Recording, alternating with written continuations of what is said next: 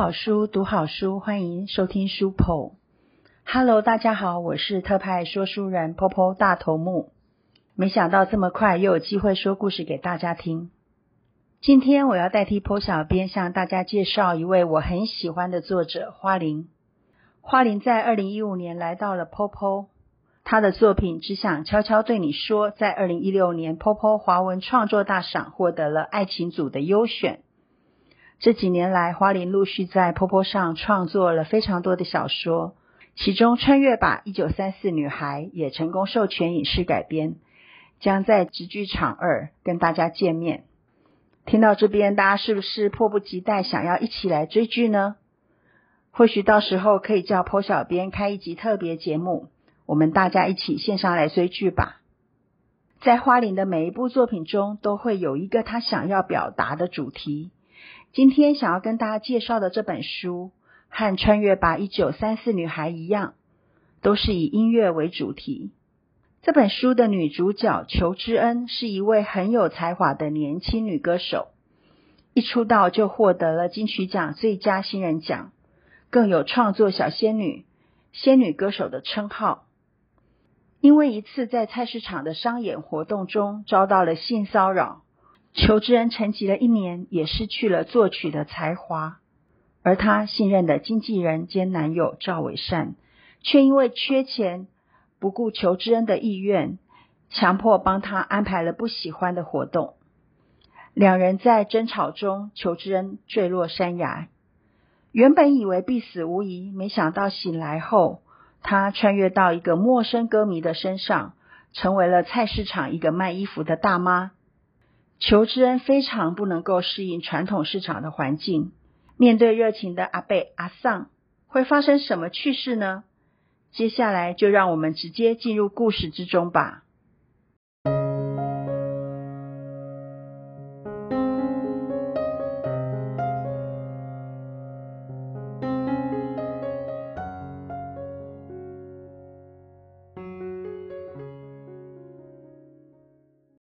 上午六点，王丽娜准时将铁门升起，利落地帮假人模特换上本季新款服装。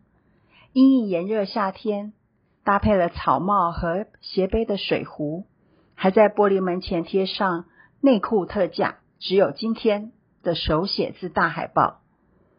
上午八点，她在高脚梯上拿着大声公热情叫卖。来哦，挑挑看，选选看，男用内裤绝对不难用，好穿有弹性，小麻雀到大老鹰都有尺寸哦。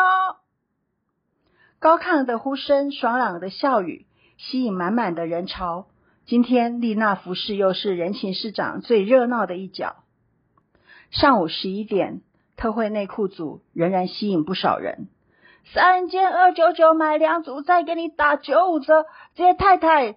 带三组胜利九折八零七，去零头背吧就好啦，背吧。王丽娜边叫卖还边心算，完全不需要按计算机。买内裤的太太不放心的拿起手机验算，哦，那价高省，真的是背吧空气扣呢。阿姨，因为她是我们人情市场有名的会走路的计算机。一个搬货的年轻人路过，插了句话。下午一点半，午后的人潮稍歇，这是许多摊商吃饭的时候。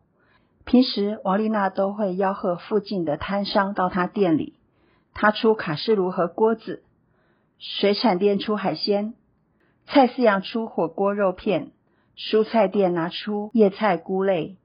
忙的时候煮个简单的什锦锅烧面，人潮较少的时候偶尔来个豪华的烧酒鸡或羊肉炉。但今天王丽娜没什么动静。水产店老板问：“丽娜，今仔煮啥好？蛤蟆是黑啊？”王丽娜才从货架前回神：“拍谁拍谁，卡式炉哦坏了，不能煮了，改天我再请大家吃火锅了。”蔡思阳明白，早晨王丽娜如常大啖早餐，或许是因为不想让莲姐和阿娥担心，于是他去熟食摊包了个排骨便当给王丽娜。王丽娜笑盈盈的接下，在她面前乖乖打开便当吃了这一餐。下午四点，接了小孩放学，来买晚餐食材的妈妈们涌现。通常这是王丽娜第三波高脚踢叫卖的时间。蔡思阳心想，再两个小时市场就要打烊了，看样子王阿姨是熬过了这天。王丽娜果然再次站上高脚踢，因应带小孩的族群，她改变了促销内容。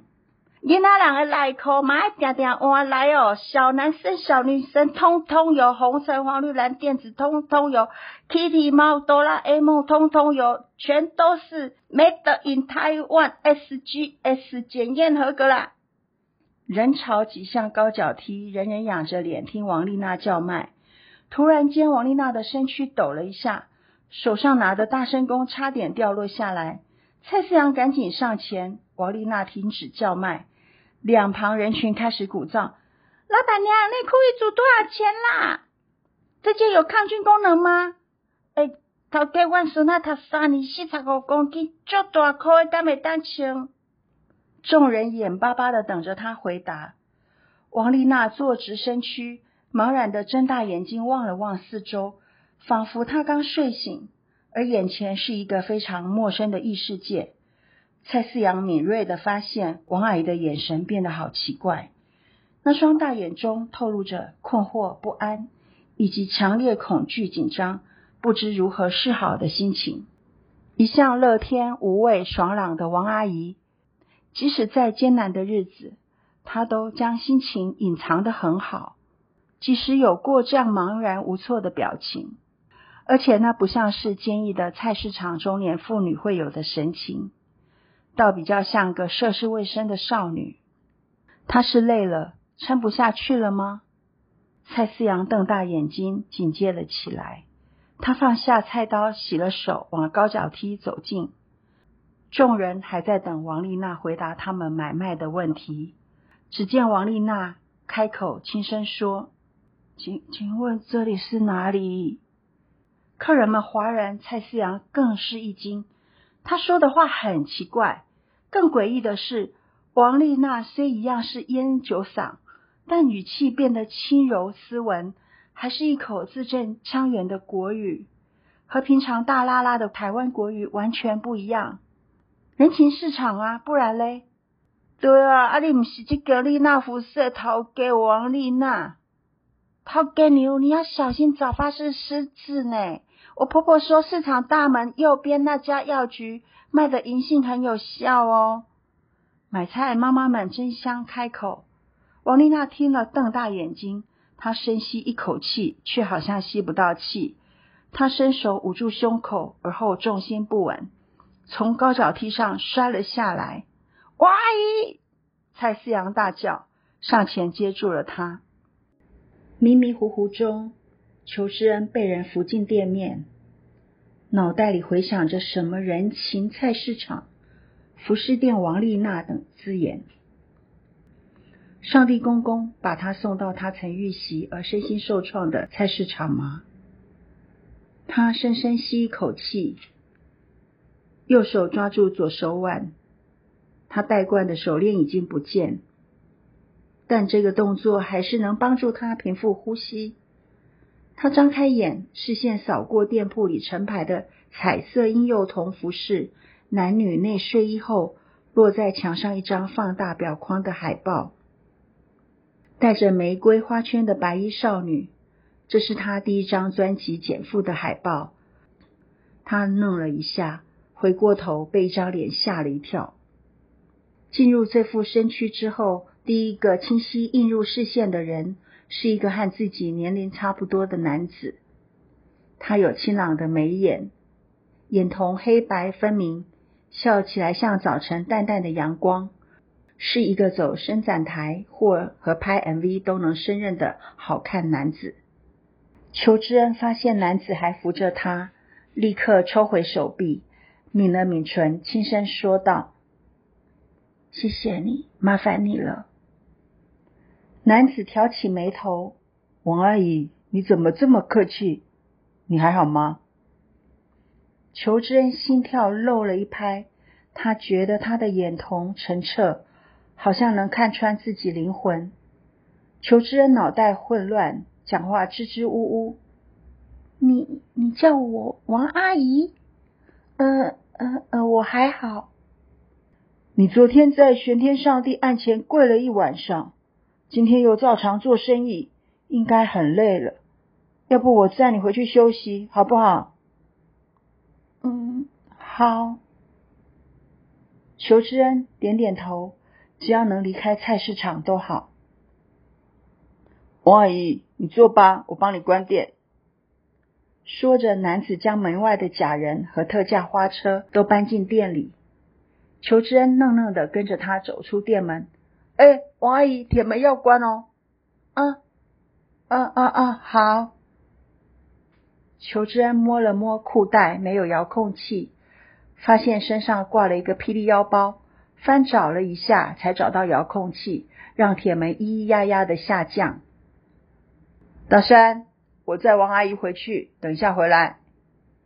男子交代肉铺里一个绑着小马尾的刺青男，然后送裘之恩离开市场。一路上众人向他俩挥手，裘之恩僵笑，好不容易来到机车停车格，男子在他的霹雳腰包找到钥匙，将安全帽递给他。他双手紧抓坐垫后的握杆，和前座的他保持距离，等着引擎发动。王阿姨，啊，你今天哪这么抱歉？男子朗笑，拉起他的手，环住自己的腰。裘之恩紧张的只用指尖捏着男子的 T 恤衣摆。车行没多久，遇上路面不平，磕绊之下，裘之恩下意识搂紧男子的腰，脸撞向他宽阔的后背。啊，真的不好意思。裘之恩非常困窘。王阿姨，你这样很怪呢。男子仍笑得爽朗，裘之恩只能无奈的想，因为我根本不是什么王阿姨啊。裘之恩家里一向以汽车代步，大学忙着作曲和参加比赛，机车联谊一概不参加。赵伟善则是以公司名义向租车公司租赁最新的车款，因此这是他第一次坐摩托车。夏日傍晚的凉风缓缓吹来，裘之恩却无心感受摩托车初体验，他心里反复咀嚼上帝公公交代的话语。你只能借用这位歌迷七七四十九天的生命和身体。这四十九天，只要你住在他的住处，理解他的生活，完成派给你的任务，就可以逃过一劫，继续自己的人生。所以他回到这位歌迷的住处就好了吧？他会有个暂时的窝，可以待七七四十九天，好好写歌，对吧？十几分钟后，机车从大马路钻进一处窄巷，停进一栋楼房的骑楼。裘之恩从霹雳腰包中翻出那一大串钥匙，男子挑起其中两把，勾起唇角。大门这一只，你驾驶这一只。裘之恩再次致歉，神色带着疑惑。不好意思，不过你怎么连我家钥匙都这么清楚啊？男子凑上前，暧昧的发出气音。王阿姨，你忘了哦，我是你养的小狼狗啊。什么？裘之恩吓得倒退三步。哈哈哈哈，看你精神不好，开你玩笑，提神一下啦。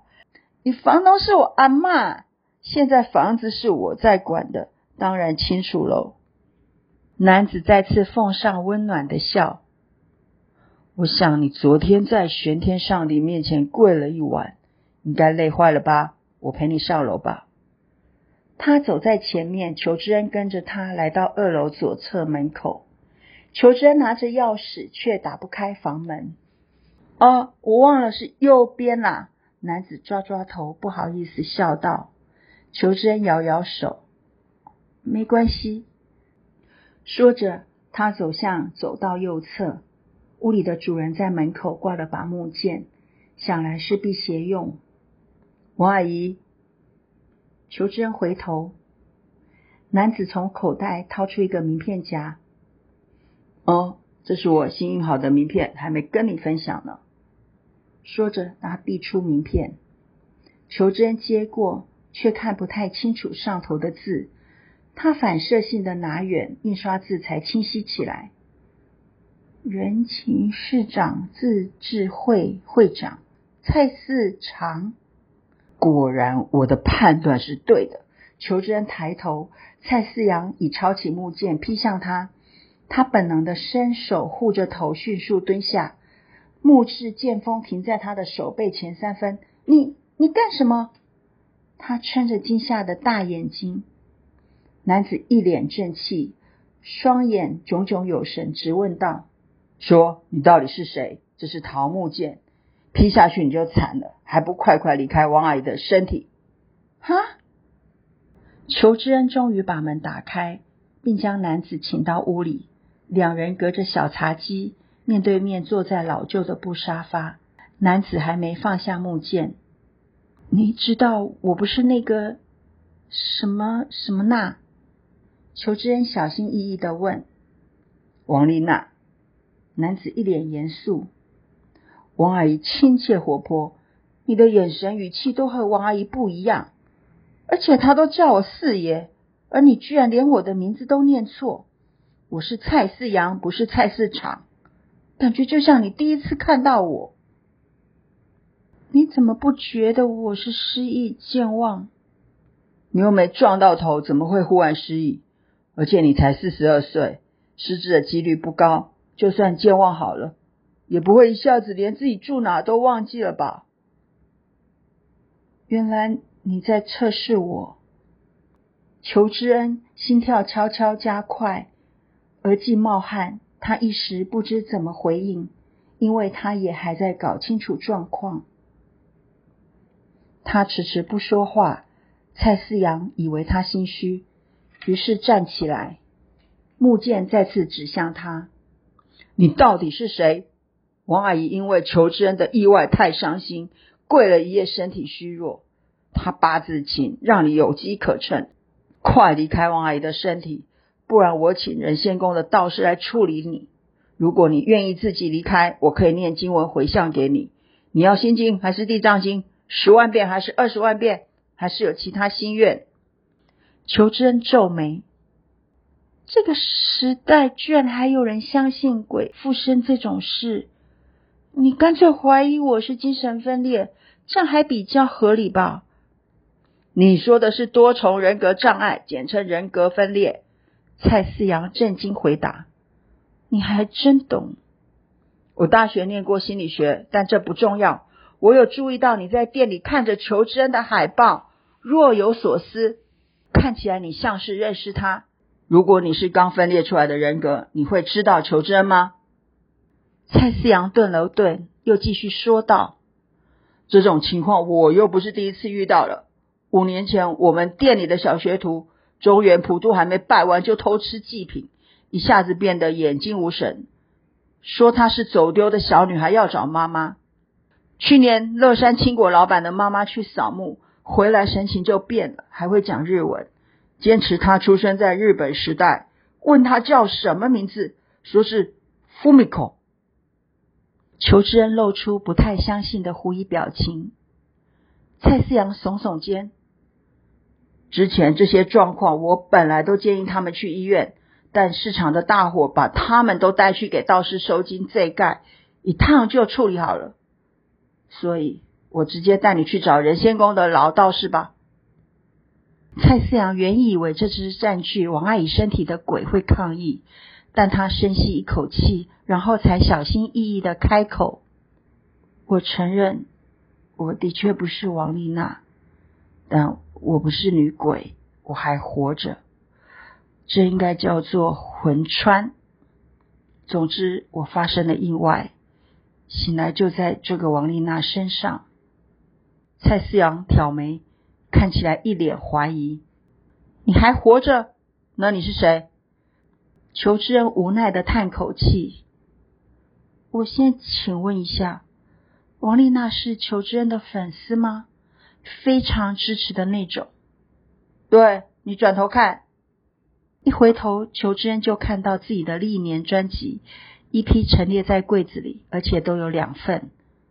蔡思阳补充，王阿姨非常喜欢裘之恩，喜欢到所有专辑都买五份，一份收藏，一份打开来听，另外三份送人。讲到一半，蔡思阳打住，警戒的紧盯着裘之恩。等等，你问这个干嘛？不要转移话题，你究竟是谁？他吸了一口气才开口，我就是裘之恩，新闻可能有报道，我我出意外受伤了。你说什么？蔡思阳不太相信，并上下打量坐在对面的王阿姨，她一脸真诚，眼睛里隐隐流露不安。请你相信我，我真的是裘之恩，真的。蔡思阳望见柜上展示的专辑，看到最外侧一张的专辑封面，裘之恩露出悲伤神情，流转的眼神，蹙眉的方式，微微抿着的嘴唇，尽管五官不同，但和眼前的王阿姨神韵表情却颇相似。蔡思阳放下木剑，如果你是裘之恩，或许你会对我的声音有点印象吧？什么印象？裘之恩感到困惑。去年端午节商演我们见过吗？对不起，那天太混乱太可怕了，我没记住任何人，也不想记住。蔡思阳思索了一会儿，印象中当时裘之恩状态的确不好。他看向裘之恩，手拄着下巴，或许有另一个可能。我觉得粉丝想魂穿到偶像身上不难理解，但是明星穿到粉丝身上，这就不太合理。所以会不会其实不过是一个女鬼，而且还是很有想象力的女鬼呢？蔡思阳神情恳切，还是请你跟我去趟人仙宫吧，我可以保证老庄道士会尽力帮你消去累世业障，早日投胎。裘之恩垮下肩膀，用力摇头。看来你还是不相信我的话，你不说我是多重人格障碍，把我当作王丽娜的第二人格。总之我不能也不会消失，你找道士可能也没用，因为是他自己发愿要把身体借给我的。蔡思阳没料到会是这样的答案，陷入思考，把身体借给裘之恩。这的确很像王阿姨会许的愿，可是她不要自己的人生了吗？王阿姨阳寿尽了吗？他皱起眉头，口气变得严肃担忧。今年年初王阿姨有说过，算命的说她今年会有个劫难，难道是这件事吗？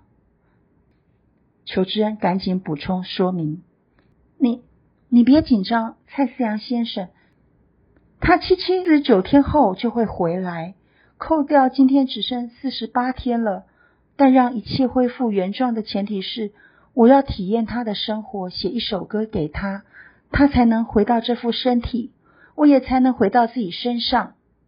这谁跟你说的？上帝公公，基督教那位。基督教那位？我我不知道。但王阿姨求的是玄天上帝。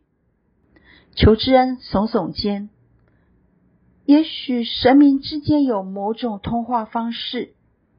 可能吗？蔡思阳问。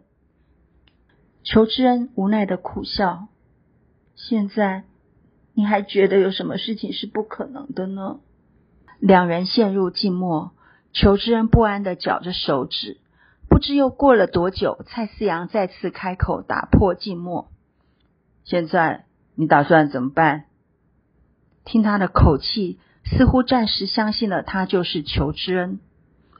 嗯，裘之恩想了又想，我计划在这里待满四十九天，但我不会做生意卖衣服，怕露馅，我就不去菜市场了，我想好好待在这里，直到完成这首歌。也是，只要多待几天，全市场都会发现你不是王阿姨。道士不是硬把你绑去找老庄道士，就是把老庄道士带到店里。蔡思阳点头，他还想不到更好的解决方式。于是他先帮着裘之恩用指纹解锁王丽娜的手机。你点群主紫红帮跟莲姐和阿尔说，你身体不舒服，先回来休息了。明天不跟他们吃早餐，也会休息停工一个多月，要他们不要担心。这两位是王阿姨的闺蜜，一定要先跟他们打声招呼。裘之恩点点头，正要打讯息，蔡思阳忽然出手阻止他。等等，怎么啦？蔡思阳沉吟一会儿，不行不行，莲姐和阿二姨不会放你一个人在家里闭关，一定会天天来找你吃饭，到时候一样会被发现。他思考了一会儿，想到另一个办法。我建议你，你本来是什么样子就打扮成什么样子，越不像王阿姨越好。然后你用王阿姨的手机发个讯息，跟莲姐他们说要回乡下休养，会请亲戚帮忙顾店，你就扮成王阿姨的亲戚，明天开始每天来菜市场报道，直到七七四十九天过去，这样反而不会让人起疑。至于菜市场的一切，我以自治会会长的名义保证，会帮助你顺利度过在菜市场的这段时间。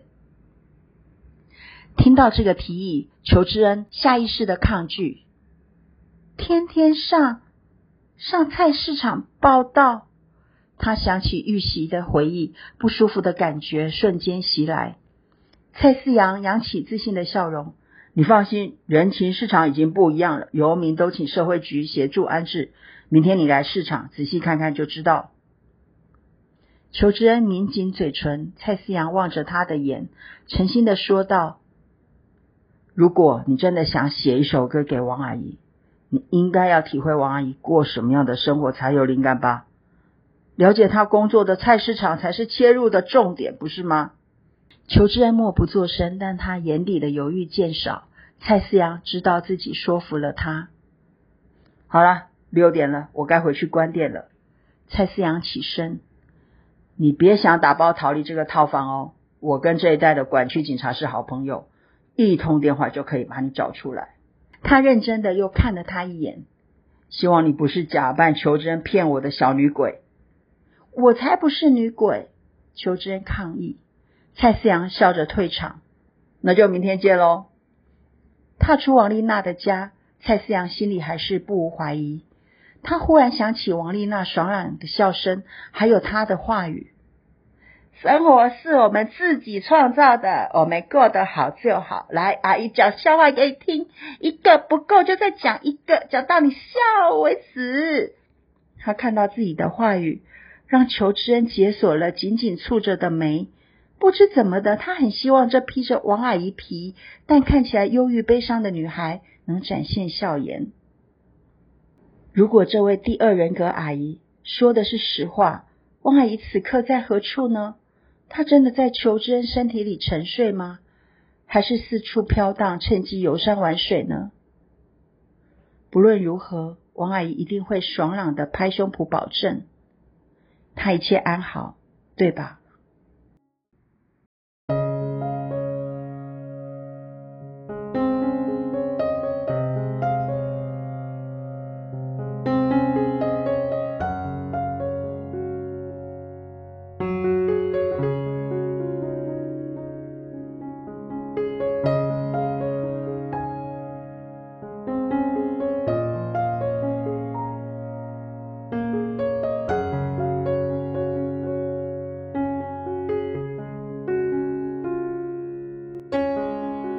有精神上芬兰人症状的裘之恩，即使在小鲜肉蔡思阳的帮助下，还是不免做出许多不符合市场的怪事。精神上的芬兰人是一个什么样的症状呢？这个词源自于芬兰人的噩梦，形容芬兰人内向、害羞、恐惧社交的个性，需要与人保持距离。拥有这样症状的裘之恩进入到人挤人的菜市场，那真的会变成一场噩梦。可当他真正融入到市场当中，也能收获到从前一个人孤单作曲时所无法拥有的快乐。花玲以他一贯亲切温暖的文笔，诉说着这个热闹又有趣的故事。遗失在记忆里的歌，不只是一本单纯的爱情小说，更展现了多重面向的情感，人与人之间的连结。